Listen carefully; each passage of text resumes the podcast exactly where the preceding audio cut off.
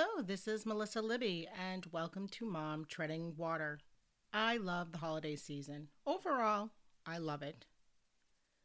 But especially this year, because I gave myself the gift of imperfection. To all of you, I need to say thank you for embracing that. So, if this is your first time joining Mom Treading Water, thank you for joining us. If you are returning, thank you again for giving me your time. All of our time is valuable, and that you are willing to share time with me is very, very generous. So, thank you for being part of that. Now, if you haven't joined our Facebook group, please be sure to do so. I will include this in the show notes, but you can search under Mom Treading Water. We are also on TikTok and YouTube, so be sure to check it out there as well. If you have any questions for me or any suggestions, or maybe even possibly interested in becoming a guest, please contact me on Facebook. Again, the group is Mom Treading Water. Or you can also email me at Mom Treading Water Podcast, all one word, at gmail.com.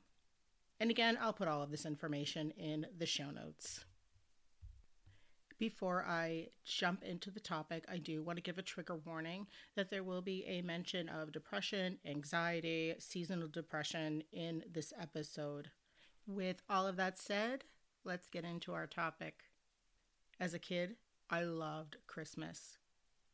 And as a side note, we do all need to remind ourselves that every child is not able to enjoy Christmas or all of us in the same capacity. So, as adults, let's just be aware of that. But back on topic. So, as a kid, loved Christmas. As a young adult, I enjoyed Christmas. I liked it. But once you kind of started getting into that like relationship, boyfriend, girlfriend, significant other status, I didn't dislike it. But if I didn't have a boyfriend at the time, it did always feel like there was this missing thing it was almost like a sadness or I don't even know, an unworthiness maybe. That maybe I wasn't doing something right because I didn't have a boyfriend. But then you go into the years of when everyone's getting married and everyone's having kids.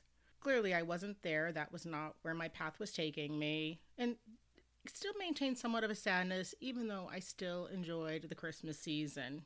So when I met James, we'll call those the James years, I did have a new happiness.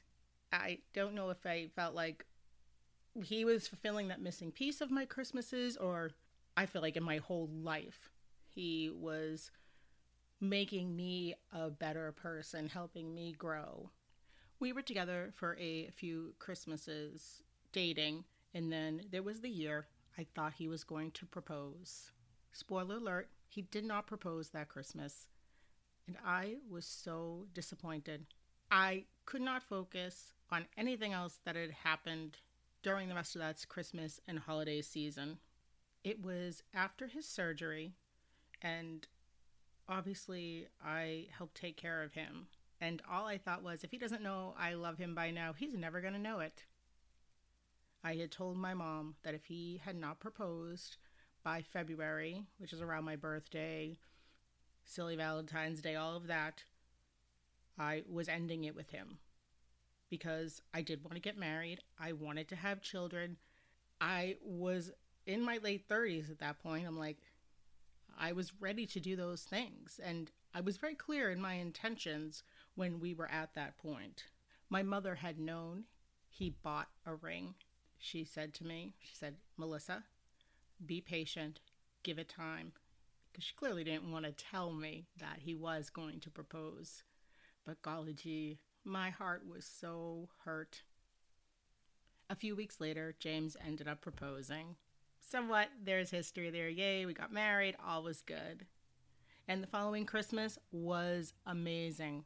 But I took that downward spiral of having that missing piece of Christmas when we were trying to start our family through adoption, and we always knew adoption was the path we were taking. There was never a question about it.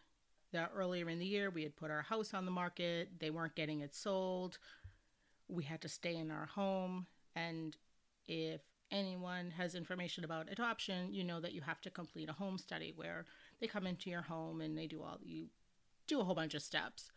If we did the adoption process, that home study process in our current house, we would have had to redo everything in our new home. So we didn't want to waste our time or our finances doing that. That Christmas, I went into a very deep depression during that time. I've always been challenged with depression and anxiety. Even before I was diagnosed with that, I had seasonal depression. Right around February, I would normally go tanning. I know, so bad for your skin, but it used to make me feel better so I would do it. My depression that year was awful. Usually, we always still put up a tree and did all this decoration. I pretended I was like Martha Stewart and I could do all these crafty things that usually half the time did not end up very well, but I was in the spirit. But the year our home didn't sell and we were unable to move on with the process, no decorations, no spirit, no joy. Again, there was such a deep depression, like something was missing.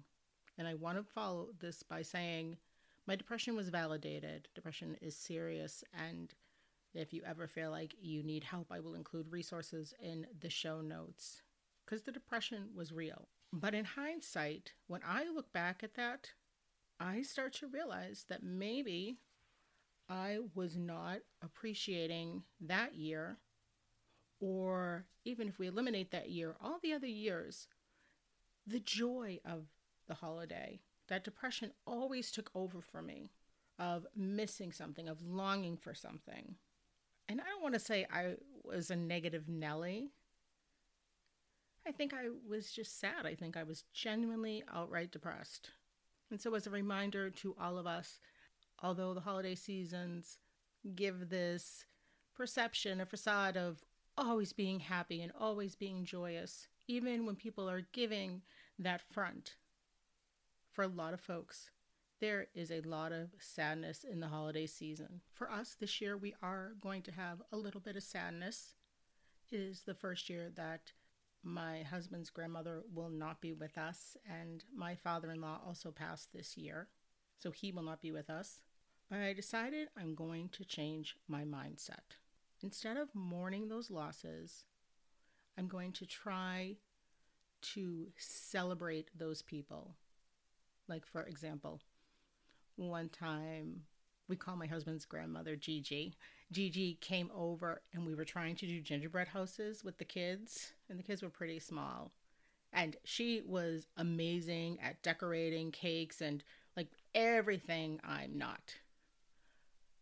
It was a disaster. At one point, I think we both just sat back and we were like, yeah, so they're just going to eat the candy. I think we're we're pretty done here. This was this was an interesting venture, but we had such a good time. It was such happy memories. Definitely was not perfect. I'd say that a million times over. My father-in-law was the snack king with the kids, which is funny because he always called his wife the snack queen, but by far he was the snack king. That was his his grandpa thing to do. And so so important to honor and remember those memories and celebrate them. My goal this year is to focus on positivity and celebration instead of looking at what isn't happening. For example, I am always worried that the kids don't get enough or I didn't completely decorate or do all these Pinterest activities with the kids. That Christmas cards didn't go out fast enough or cookies aren't coming out perfectly. It just makes me say, ah, yeah, I'm not going to revert back to those negative thoughts. I'm going to focus on the joy, talk about what is going well. I think sometimes my mindset goes there is because, again, it's that search for perfection. I'm imperfect. We're all imperfect, and that is okay. So, in my search for this, I'm celebrating that my kids made gifts for other people. So, they're learning about not only receiving gifts, but giving to others and the importance of, of giving your heart. We're going to j- attempt the gingerbread house this year in honor of Gigi. So, Gigi, send me some patience and some skills. Even if everything goes awry, I already know up to this point the kids have already had wonderful holiday memories. Christmas, that morning is just icing on the cake. It doesn't have to be perfect. This year, I thought I was going to be extra organized with the kids being in school. No, feel so unplanned, so disorganized, but I'm letting go of the perfection. I'm letting it go. They don't notice. I just get myself all worked up. I'm going to let them enjoy playing with their toys and obviously the boxes because I have to think other kids do this too. For some reason, there's such a fascination with the boxes and the creativity. So I'm going to embrace that. We call that double gifts. We have love, health, and happiness. How much more could I really ask for? In the words of the insightful Elsa of Arendelle from the movie Frozen let it go. Let it go. That's what I'm going to do this year. I'm letting it go. What's done is done. We're going to have a great time. The kids are going to eat candy in the morning. I'm going to let it go. If something isn't done, I'm going to let it go. We're going to enjoy what we have and not worry about the things that didn't happen because chances are most likely those are superficial anyway. I want to thank you today for listening. Please enjoy your holiday season. Please be sure and be aware of those around you. Again, this time is not always joyous for all people. Be kind to yourself and be kind to others. Until next time.